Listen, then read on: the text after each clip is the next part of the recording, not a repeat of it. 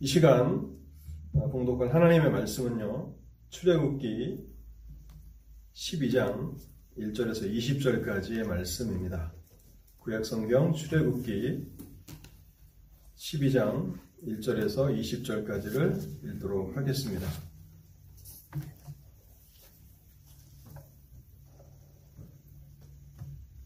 구약성경 98쪽에 있습니다. 출애굽기 12장 1절에서 20절까지를 제가 읽도록 하겠습니다.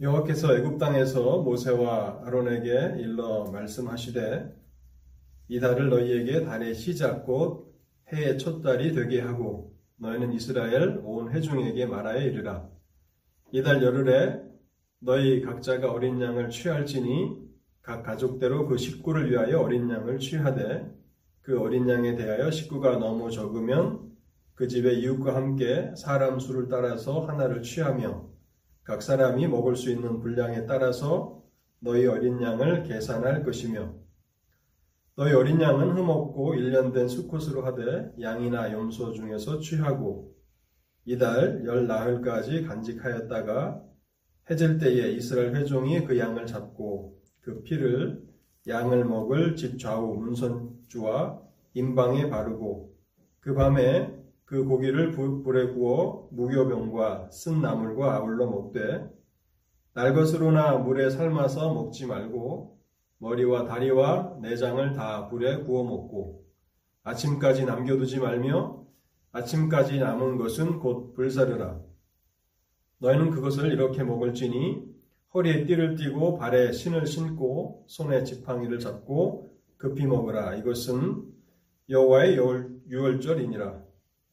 내가 그 밤에 애굽 땅에 두루 다니며 사람이나 짐승을 막론하고 애굽 땅에 있는 모든 처음 난 것을 다 치고 애굽의 모든 신을 내가 심판하리라 나는 여호와라 내가 애굽 땅을 칠 때에 그 피가 너희가 사는 집에 있어서 너희를 위하여 표적이 될지라 내가 피를 볼 때에 너희를 넘어가리니 재앙이 너희에게 내려 멸하지 아니하리라 너희는 이날을 기념하여 여호와의 절기를 삼아 영원한 규례로 대대로 지킬지니라.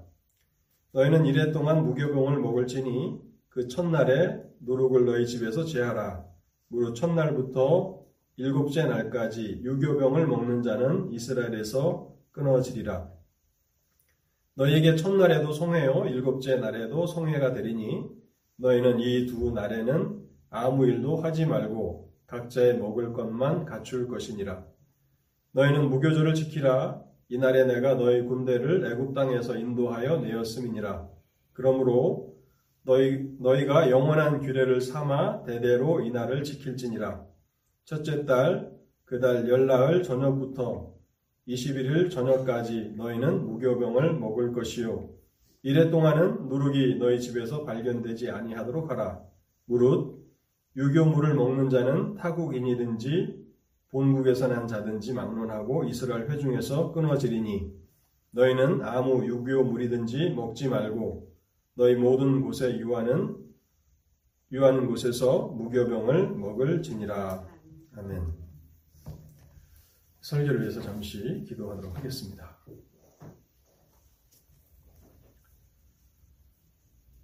자비로우신 하나님 아버지 물론 저에게 복되고 거룩한 날을 허락해 주시니 감사합니다. 우리가 하나님 앞에 나와서 이렇게 자유롭게 하나님을 예배할 수 있다는 것이 얼마나 놀라운 은혜이며 특권인 것을 생각하며 하나님 앞에 감사하며 나아갑니다.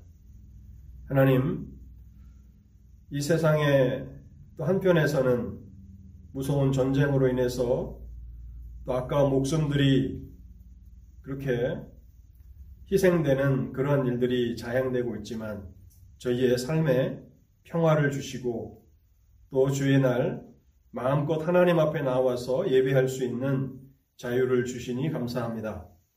오늘도 온 마음과 정성을 다하여 하나님을 예배하게 하옵소서. 이 시간에도 저희들 하나님의 말씀 앞에 섰나이다. 하나님 우리를 불쌍히 여겨 주시옵소서. 하나님의 성령의 도우심이 아니시고는 하나님께서 주시는 이 생명의 양식을 받아 먹고 만족을 누릴 수 있는 자가 없사오니 하나님 성령을 통해서 우리의 마음과 생각을 다스려 주실 때에 주님의 말씀에 귀를 기울이며 또 그 말씀을 깨달도록 연약한 저희를 도와주옵소서. 또한 단에선 연약한 종을 불쌍히 여겨 주옵소서. 하나님의 말씀 사역을 맡아 싸우나 감당할 수 있는 능력과 자격은 오직 하나님께로부터 나오는 것을 고백하오니 이 시간에도 부족한 종에게 말씀의 은혜와 능력을 더하여 주실 때에 하나님의 진리만을 증거할 수 있도록 성령께서 일하여 주시옵소서. 오늘도 말씀 사역을 회방하고자 하는 사탄의 모든 악한 괴계들을 성령께서 깨뜨려 주시기를 원하오며 말씀이 선포되고 말씀이 다스리시는 온전한 은혜의 시간이 되도록 이 시간을 축복하여 주옵소서. 우리 주 예수 그리스도의 이름으로 기도하옵나이다. 아멘. 6월절은 하나님께서 애굽 땅에 장자의 죽음 재앙으로 심판을 내리실 때에 이스라엘 가정들을 구별하셔서 그들의 장자를 구원하신 사건입니다. 하나님께서 애굽의 마지막 재앙이었던 장자의 죽음으로 애굽을 치실 때에 위로는 바로 왕의 왕위를 이어받을 바로의 아들로부터 시작해서 맷돌을 돌리는 비천한 여종의 장자까지 그 모두를 치셨습니다. 그뿐만 아니라 애굽의 모든 짐승의 처음 난 새끼들을 다 치셨다고 성경은 기록하고 있습니다. 근데 하나님께서는 이 죽음의 무서운 재앙을 내리실 때에 이스라엘을 따로 구별하셨고 그들의 장자들을 구원하셨습니다. 그래서 애굽 전역이 모든 가정의 부모들이 한밤중에 일어나 자기들의 큰아들 장자의 죽음을 통곡하며 그 통곡 소리가 애굽 전역에 울려 퍼졌을 때에 이스라엘 백성들이 살고 있는 그 지역 고센 땅에는 하나님의 보호하심 아래서 고요하고 평온하였다고 성경은 기록하고 있습니다. 이 놀라운 차이를 출애굽기 11장 7절은 이렇게 기록하고 있는데요. 그러나 이스라엘에게는 사람에게나 짐승에게나 개 한 마리도 그 혀를 움직이지 아니하리니 여호와께서 애굽 사람과 이스라엘 사이를 구별하는 줄을 너희가 알리라 하셨나니 한쪽에서는 부모들의 비통한 그 부르짖음으로 하늘에 사무치는 그 통곡 소리로 한밤중에 모두가 일어나서 슬퍼하고 또 통곡하는 그 애굽의 진영이 있고 또 다른 한편에서는 완벽한 하나님의 보호하심 아래서 개조차도 짖지 않는 그런 고요하고 평안한 밤이었다고 성경은 설명하고 있는 것입니다. 여러분, 우리는 이 차이를 어떻게 설명할 수 있습니까? 우리는 이 차이를 어떻게 설명해야 합니까? 그것은 오직 하나님의 주권적인 은혜라고 우리는 설명할 수밖에 없을 것입니다. 이 6월절 사건은 하나님의 주권적인 은혜를 잘 나타내는 사건입니다. 하나님의 주권적인 은혜란 하나님께서 자신의 은혜를 원하시는 자들에게 베푸시는 것을 말하는 것입니다. 하나님이 원하시는 자들에게 하나님의 은혜를 내리실 때에 우리는 그것을 주권적인 하나님의 은혜라고 그렇게 말합니다. 여러분, 은혜는 받을 자격이 없는 자들에게 베풀어지는 호의이고 선물입니다. 은혜는 아무 공로 없이 받는 과분한 호의고 선물입니다. 그러므로 그 누구도 은혜를 자기 권리인 것처럼 주장할 수는 없습니다. 하나님이 원하시는 자들에게 값없이 선물로 주실 때 그것을 감사함으로 받을 뿐이지 하나님의 은혜를 요구할 수도 또 자기의 권리라고 주장할 수도 없다는 것입니다. 그런데 성경은 인간의 구원이 전적인 하나님의 은혜로만 이루어진다고 말합니다. 그리고 우리는 그 사실에 대해서 누구나가 다 동의합니다. 그러하기에 구원은 하나님께서 주시는 값없는 선물일 뿐만 아니라 하나님이 원하시는 자들에게 베푸시는 자비라는 사실을 우리는 알게 됩니다. 누구에게나 다 그 문이 열려 있지만 그러나 하나님께서 원하시는 자들이 그것을 차지하게 될 것이라고 성경은 말하고 있는 것입니다. 하나님의 은혜가 미치는 영역은 광범위합니다. 그래서 이 땅에 있는 가장 악한 죄인이라도 하나님의 은혜가 미치는 범위 안에 있습니다. 그래서 성경은 한쪽에서는 하나님의 주권적인 은혜에 대해서 강조하고 가르칠 뿐만 아니라 또 다른 한편에서는 하나님의 이 구원의 은혜를 사모하며 살라고 그렇게 촉구하고 있는 것입니다. 그리고 만일 우리가 하나님의 구원을 경험한 사람이라면 어떻게 합니까? 우리의 구원은 결코 자랑할 만한 것이 되지 못합니다. 오직 우리가 구원을 받은 사람이라면 그것은 하나님께만 감사하고 영광을 돌려야 하는 분명한 이유가 되는 것입니다. 성경은 처음 시작부터 마지막 계시록에 이르기까지 성경 전반에 걸쳐서 하나님이 주권적인 은혜를 베푸신다고 말씀합니다. 우리는 왜 하나님이 아브라함을 택하셨는지, 아브라함의 아들 가운데 왜 이삭을, 이스마엘이 아닌 이삭을 택하셨는지, 이삭의 아들 가운데 에서와 야곱이 있지만 왜 야곱을 택하셨는지 그 이유를 우리는 알지 못합니다. 그것은 오직 하나님께만 속해 있는 문제입니다. 애굽 전역의 죽음의 재앙이 모든 가정들을 휩쓸고 지나갈 때에 하나님께서는 주권적인 은혜로 이스라엘을 구별하셨고 그들의 장자들을 구원하셨습니다. 이 사건을 잘못 해석해서 이스라엘 백성들이 애굽보다 애굽 사람들보다 더 선하고 의롭기 때문에 그렇게 되었다라고 해석한다면 성경을 곡해 하는 일이 될 것입니다. 이스라엘이 구원을 받은 것은 오직 하나님의 주권적인 은혜라고 설명할 수밖에 없다는 것입니다. 오늘 우리는 죽음이 왕노릇하는 이 세상에서 살아가고 있습니다. 죽음이 역사하는 이 죄악된 세상에서 살아가면서도 우리가 그리스도 안에서 영생을 소유한 사람들로서 즐거워하고 있다면 하나님의 영생의 선물을 받은 사람들로 기뻐하고 있다면 그 이유는 무엇입니까?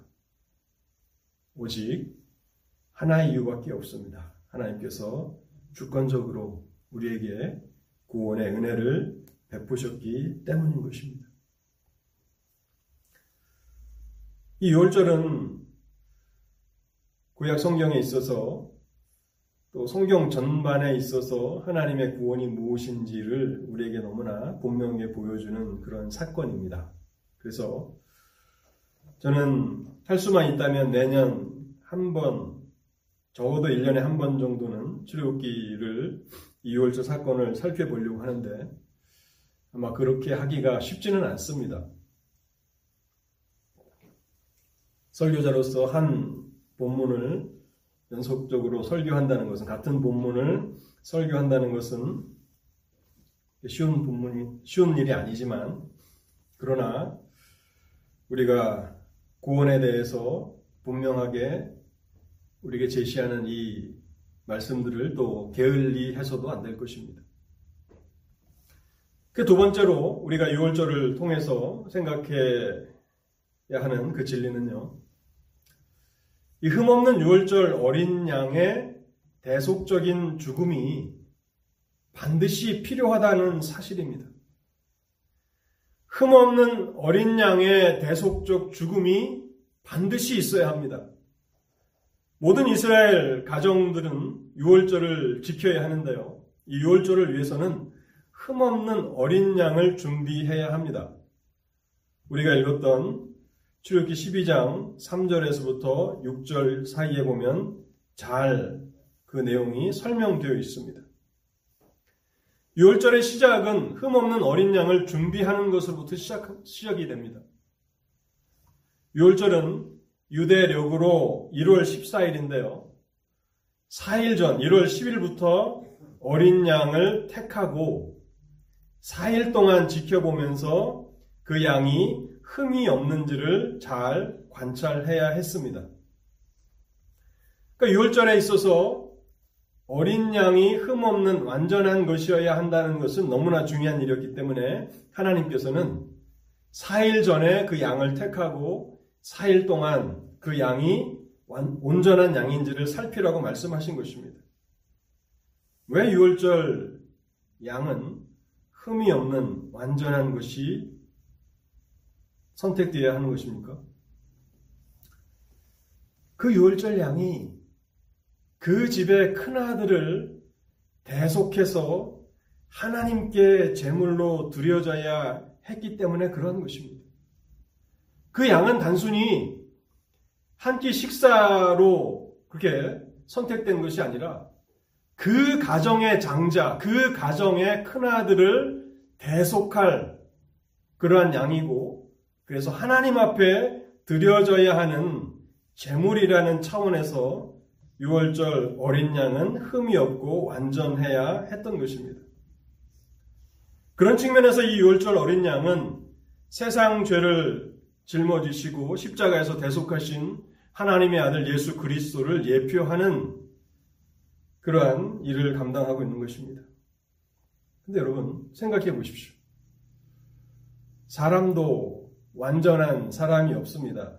그렇지 않습니까? 이 땅에 의인이 없나니 하나도 없다고 로마서가 선포하고 있지 않습니까? 그런데 어린 양이 어떻게 흠이 없을 수 있습니까? 우리 눈에, 인간의 눈에 보기에 흠이 없어 보일 뿐이죠. 그렇다면, 진정한 흠 없는 6월절 어린 양은 오직 한 분, 예수 그리스도시라는 사실을 우리는 발견하게 되는 것입니다.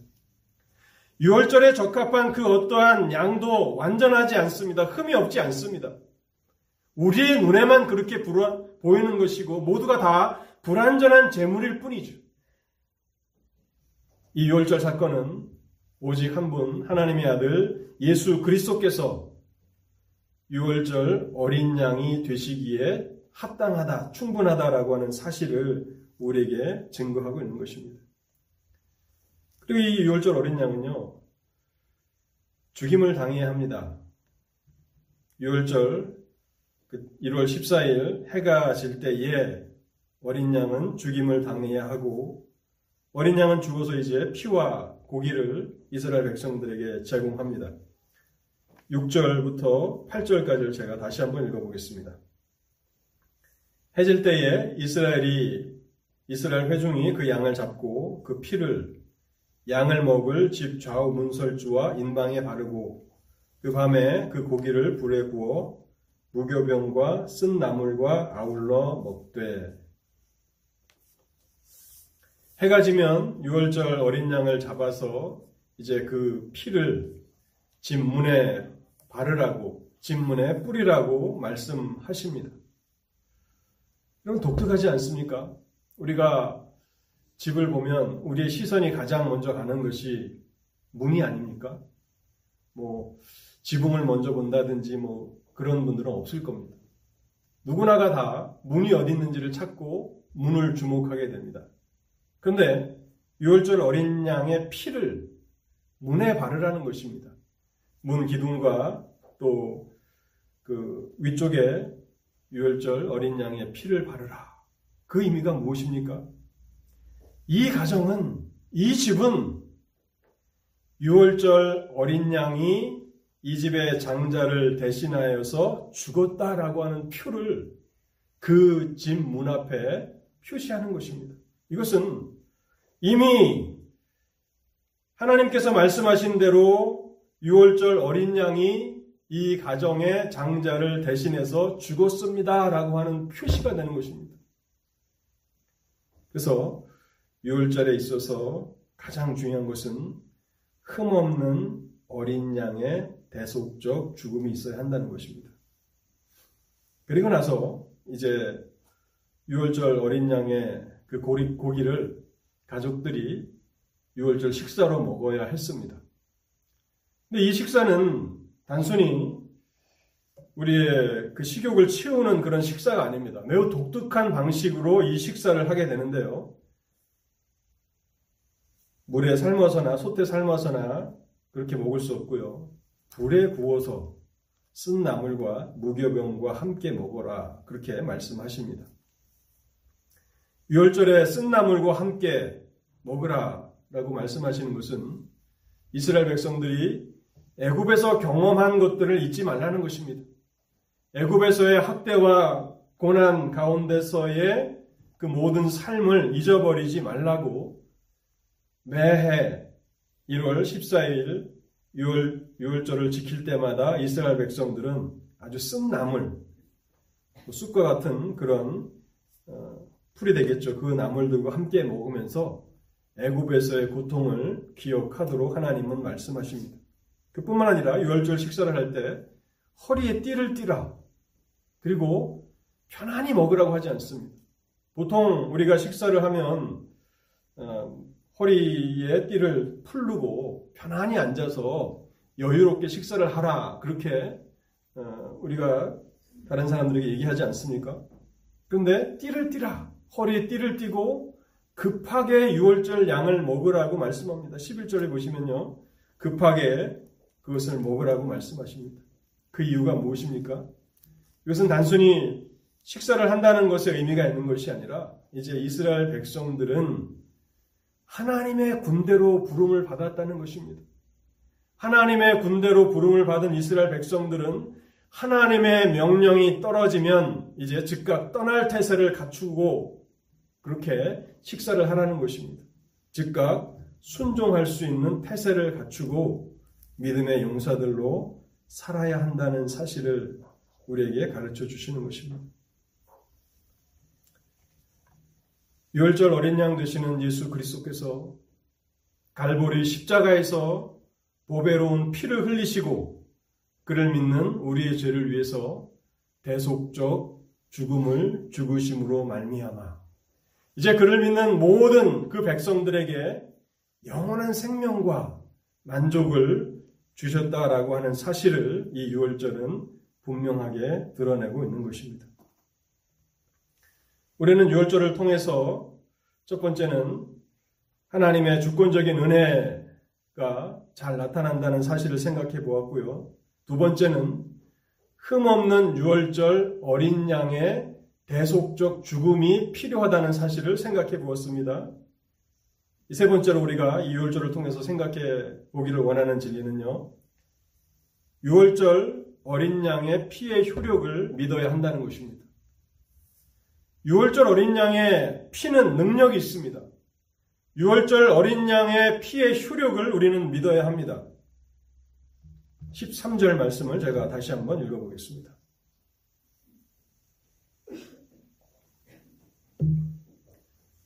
내가 애굽 땅을 칠 때에 그 피가 너희가 사는 집에 있어서 너희를 위하여 표적이 될지라. 내가 피를 볼 때에 너희를 넘어가리니 재앙이 너에게 내려 멸하지 아니하리라. 유월절은 하나님의 약속입니다. 하나님께서 어린 양의 피를 바른 집에는 유월절 어린 양의 피를 바른 집에는 재앙을 내리시지 않겠다고 하시는 하나님의 약속이 유월절입니다. 하나님께서는 애굽에 여러 차례 경고하셨습니다. 내 아들, 내 장자를 내 보내라. 바로로 하여금 처음 모세로 하여금 처음 바로 앞에 서게 하실 때부터 이스라엘은 나의 큰아들, 나의 장자니 내 아들을 내 보내라고 말씀하시고 경고하셨습니다. 그럼에도 불구하고 바로는 하나님의 말씀을 듣지 않았습니다. 그래서 애굽 땅 전역을 하나님께서 장자의 죽음이라는 재앙으로 심판하십니다.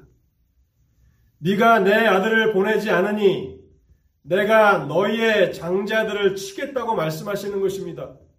애굽 땅에 장자의 죽음 심판을 내리시는 하나님은 정당하십니다. 네가 내 아들 장자를 인질로 삼고 430년 동안 종로로 시키고 그리고 그때에도 여전히 해방시키지 않으니 이제 내가 너의 장자들을 칠 것이라고 말씀하고 있는 것입니다. 그래서 하나님은 애굽의 모든 가정의 장자들을 치십니다. 위로 바로의 장자로부터 아래로 맥도를 가는 여종의 장자까지 그리고 모든 짐승의 처음 난 것까지를 다 심판하십니다. 그래서 그 밤은 통곡의 밤이었다라고 성경은 기록하고 있고요. 애굽 역사에서 전무후무한 밤이었다. 그 이전에도 이와 같은 통곡이 없었고 그 이후에도 없는 그 통곡이 하늘에 사무치는 그러한 비통한 밤이었다라고 성경은 기록하고 있는 것입니다. 근데 하나님께서 어린 양의 피를 바른 이스라엘 집에는 재앙을 내리지 않으셨습니다. 어린 양의 피를 바른 이스라엘 집 가운데 장자를 잃어버린 가정은 하나도 없었다는 것입니다. 그 이유가 어디에 있습니까? 바로 6월절 어린 양의 피의 효력으로 말미암은 것입니다. 12장 22절에 보면요. 이렇게 하나님께서 또 설명을 덧붙이시는데요. 우슬초 묶음을 가져다가 그릇에 담은 피에 적셔서 그 피를 문 인방과 좌우 설주에 뿌리고 아침까지 한 사람도 자기 문, 자기 집 문 밖에 나가지 말라. 6월절 어린 양의 식사를 하고 나서 이제 피가 바른 피가 뿌려진 그 집 안으로 들어가는데 그 다음날 아침까지 그 문을 나가지 말라고 하나님이 명령하십니다. 이것은 하나님께서 이스라엘 사람들 하나하나를 따로 구별하셨다기 보다는 이스라엘 집들의 그 문들에 뿌려진 어린 양의 피를 보시고 그 가정을 구별하셨다는 것을 우리에게 설명해 주고 있는 그런 말씀입니다. 어린 양의 피가 뿌려진 그 집을 나서게 되면 죽음의 재앙이 임하리라는 것입니다. 너희 이스라엘 사람들이 애굽 사람보다 선하고 의롭기 때문에 내가 너희 집의 장자를 재앙에서 면제해 준 것이 아니라고 말씀하고 있는 것입니다. 이스라엘이 어린 양의 피가 뿌려진 그 집 안에 아침까지 나가지 않고 있었기 때문에 어린 양의 피해 효력 안에 있었기 때문에 이스라엘에게는 재앙이 내리지 않았다고 말씀하고 있는 것입니다. 여러분 이것을 보면 창세기 6장부터 보면 노아의 홍, 홍수가 나오고 또 노아의 방주가 나오지 않습니까? 성경이 노아의 홍수를 통해서 무엇을 말씀하십니까? 방주 안에 들어간 사람들과 생명들은 하나님의 심판에서 하나도 잃어버림 바 되지 않았다는 것입니다. 방주 안에 들어간 모든 사람과 모든 생명체들은 심판에서 면제되었고 하나도 목숨을 잃지 않았다라고 노홍수가 말씀하고 있지 않습니까? 동일한 그 진리를 출애기 12장에서 발견하는 것입니다. 어린 양의 피가 뿌려진 그 집 안에 들어있는 사람들은 하나님 앞에 그 누구도 재앙을 당하여서 목숨을 잃은 가정이 없다는 것입니다. 하나님의 완전하신 보호하심인 것이죠. 이것은요, 참되신 하나님의 유월절 어린 양으로서 죄가 없으시고 홍이 없으신 하나님의 아들 예수 그리스도께서 그 백성들을 대속하시기 위해서 십자가에서 흘리신 그 보배 피가 얼마나 능력이 있는지, 얼마나 효력이 있는지를 우리에게 증거해 주는 그러한 사건인 것입니다. 히브리서 9장 13절과 14절은 그리스도의 그 보혈의 능력을 이렇게 설명합니다. 황소와 염소의 피와 및 암송아지의 죄로 부정한 자에게 뿌려 그 육체를 정결케 하여 거룩케 하거든 하물며 영원하신 성령으로 말미암아 흠없는 자기를 하나님께 드린 그리스도의 피가 어찌 너희 양심으로 죽은 행실에서 깨끗하게 하고 살아계신 하나님을 섬기지 못하게 하겠느냐? 그리스도의 피는 우리를 죄로부터 깨끗하게 합니다. 오직 예수 그리스도의 피만이 우리를 죄로부터 정결케 합니다. 그뿐만 아니라 그리스도의 보배로운 피는 우리의 양심까지도 정결케 하여서 하나님을 섬기게 만드는 능력이 있다고 히브리서 9장은 우리에게 말씀하고 있는 것입니다. 사랑하는 성도 여러분, 우리는 어린 양의 그 피의 효력을 믿어야 합니다. 이스라엘 백성들이 애굽에서 어린 양의 피를 뿌린 그 집안에서 완벽한 하나님의 보호하심을 받은 것처럼 이제 마지막 날 하나님의 심판대 앞에서 예수 그리스도의 보배로운 피로 피뿌림을 받은 자들은 한 사람도 정죄를 당하지 않을 것을 우리는 믿어야 하는 것입니다. 본문을 통해서 마지막으로 살펴보기를 원하는 진리는요. 이 구원, 이 유월절은 하나님의 백성들의 삶의 중심이 되어야 한다는 것입니다. 유월절은 이스라엘 백성들의 삶의 중심이었습니다.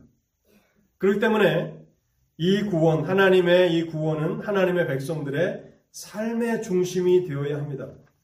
하나님께서는 이 유월절이 1년의 첫 번째 달이 되게 하라고 말씀하십니다.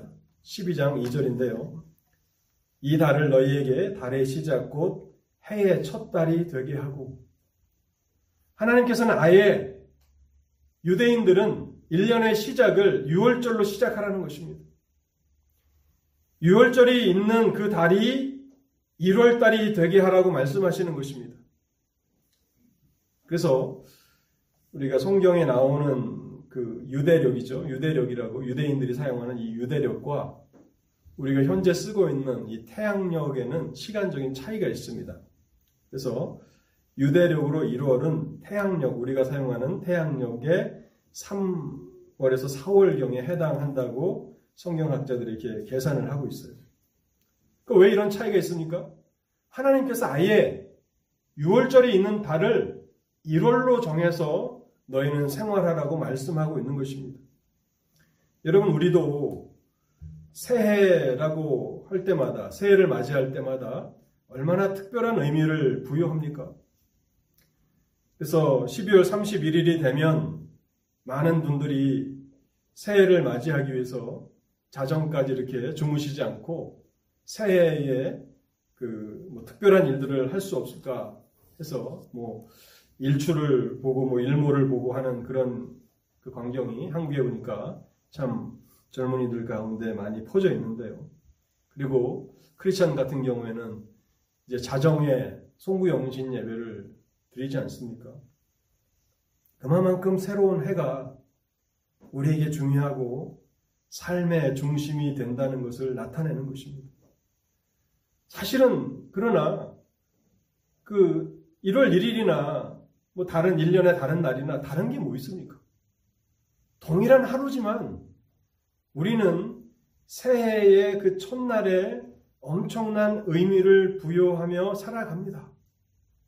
하나님은 그것을 말씀하고 계시는 것입니다.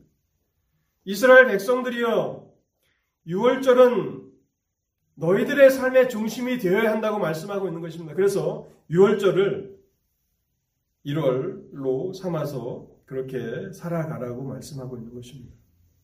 하나님께서 애굽 땅에서 학대를 받으며 종살이하던 자들을 해방시키셔서 자유케 하셨습니다.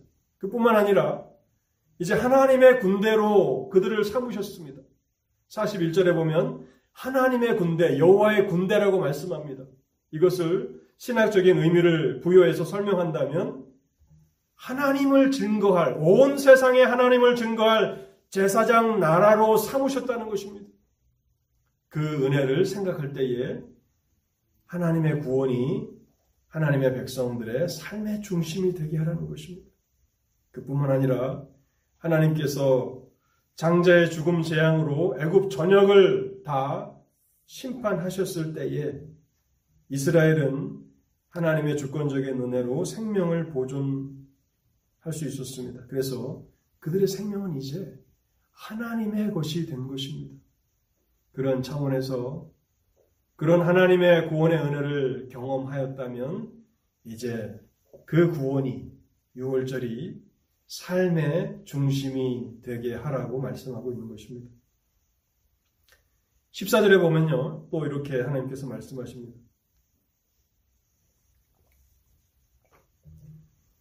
너희는 이 날을 기념하여 여호와의 절기를 삼아 영원한 규례로 대대로 지킬지니라. 이 날을 기념해서 영원한 규례가 되게 하라. 하나님께서 말씀하시고 또 말씀하십니다. 이것은 단순히 과거의 한 사건이 아니라고 말씀하고 있는 것입니다. 물론 이것은 과거에 일어난 사건이 될 수 있습니다. 이스라엘 백성들에게도 그랬고 우리에게도 그렇지 시간이 흘러감에 따라 그것은 과거의 사건이 될 수 있을 것입니다. 근데 하나님은 영원한 규례로 만들라. 영원한 규례로 대대 지키라고 말씀하시는 것은 비록 시간의 관점에서 과거에 하나님께서 베풀어 주신 그 은혜이지만 그러나 그것이 현재에도 또 앞으로 미래에도 계속 생생히 살아있는 역사가 되게 하라고 말씀하고 계시는 것입니다. 구원의 은혜를 잊지 말라는 것입니다. 되새기고 또 되새겨서 오늘의 그것을 생생하게 맛보게 하고 또 앞으로도 영원히 대대로 지키라는 것입니다. 그럼 우리 북미주 독립장로교단, 우리 교회가 속한 북미주 독립장로교단은 1년에 12번 성찬을 하죠. 매 첫 주일마다 성찬을 합니다. 그 이유가 어디 있습니까? 우리의 구원은 단순히 몇 년 전, 몇십 년 전에 일어난 과거의 사건이 아닙니다.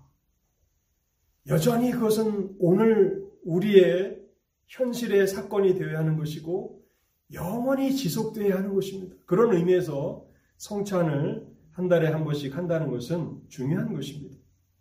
이 성찬을 통해서 그리스도를 통한 하나님의 은혜의 구원을 되새기고 또 되새겨서 생생하게 만들기 위한 것이 바로 성찬입니다.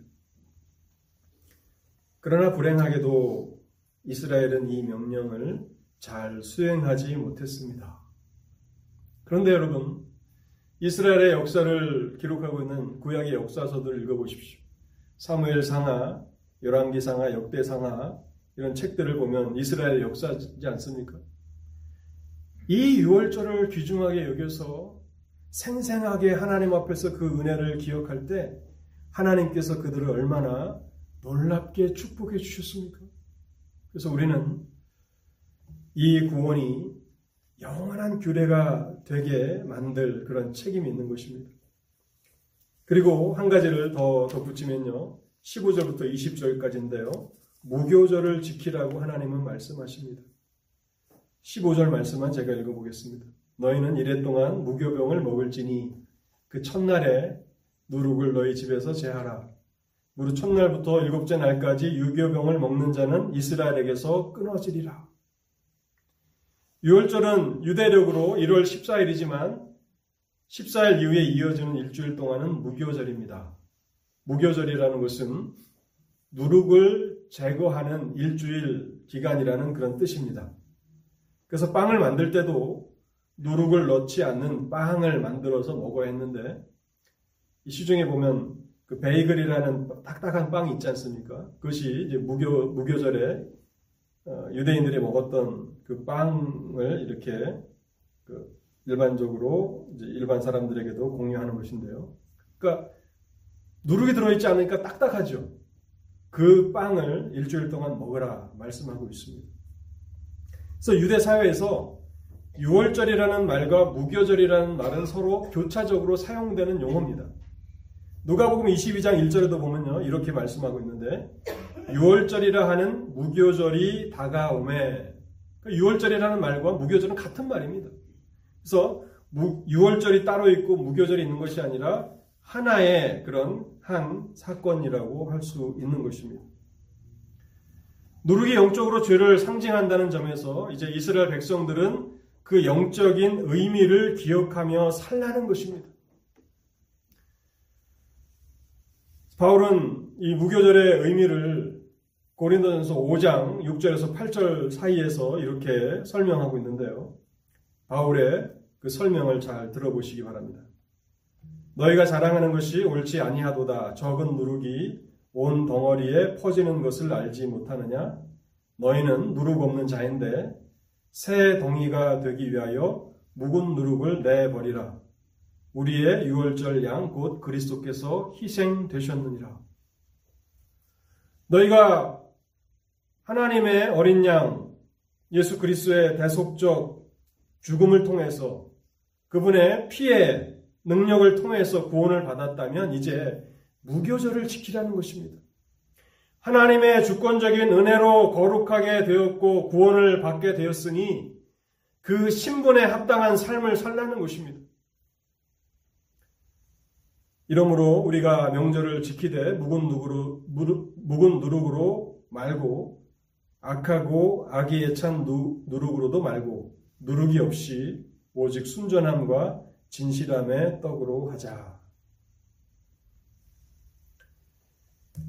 죄악과 부패를 상징하는 누룩을 없앤 무교병을 먹으라고 하시는 이 말씀은 이제 죄악으로부터 우리 자신을 구별하여 거룩한 생활을 하는 성화의 길로 나아가라는 하나님의 부르심입니다. 여러분, 우리가 어떻게 하나님을 기쁘시게 할 수 있습니까? 성결한 삶을 통해서 무교조를 지키는 그 삶을 통해서 하나님을 기쁘시게 할 수 있는 것입니다. 오늘 우리는 6월절을 통해서 6월절 사건이 우리에게 전달하는 중요한 네 가지 진리를 생각해 보았습니다. 6월절을 통해서 우리는 하나님의 주권적인 은혜를 분명하게 보게 됩니다. 하나님께서 원하시는 자들에게 값없이 선물로 주시는 것이 하나님의 구원입니다. 또는 우리는 어린 양의 대속적 죽음이 필요하다는 사실을 보게 됩니다. 이 유월절을 온전히 지키기 위해서는 흠없는 하나님의 어린 양의 대속적 죽음이 필요합니다. 모든 인류 가운데 예수 그리스도를 전파해야 되는 그 이유가 여기 있는 것입니다. 오직 한 분 예수 그리스도만이 유월절 어린 양의 자격을 갖추셨습니다. 그분은 흠이 없으시고 완전하십니다. 그렇기 때문에 모든 구원은 예수 그리스도로 말미암아서 이루어지는 것입니다. 그리고 우리는 유월절 사건을 통해서 어린 양의 피가 얼마나 효력이 있는지, 얼마나 능력이 있는지를 봅니다. 그, 피, 그 피가 뿌려진 그 집안에 거하는 이스라엘의 장자들은 완벽하게 하나님의 보호하심을 받았습니다. 또 이러한 구원을 받은 하나님의 백성들 향해서 이 구원이 삶의 중심이 되게 하라고 말씀하십니다. 영원한 규례가 되게 하라. 또한 거룩하신 하나님을 닮아서 성화의 길을 걸어가라. 그것이 하나님을 기쁘시게 하고 영화롭게 하는 길이라고 말씀하고 있습니다. 오늘 이 진리를 생각하시면서 성찬으로 나아가도록 하겠습니다. 우리 찬송가 147장을 부르시며 성찬을 준비하도록 하겠습니다.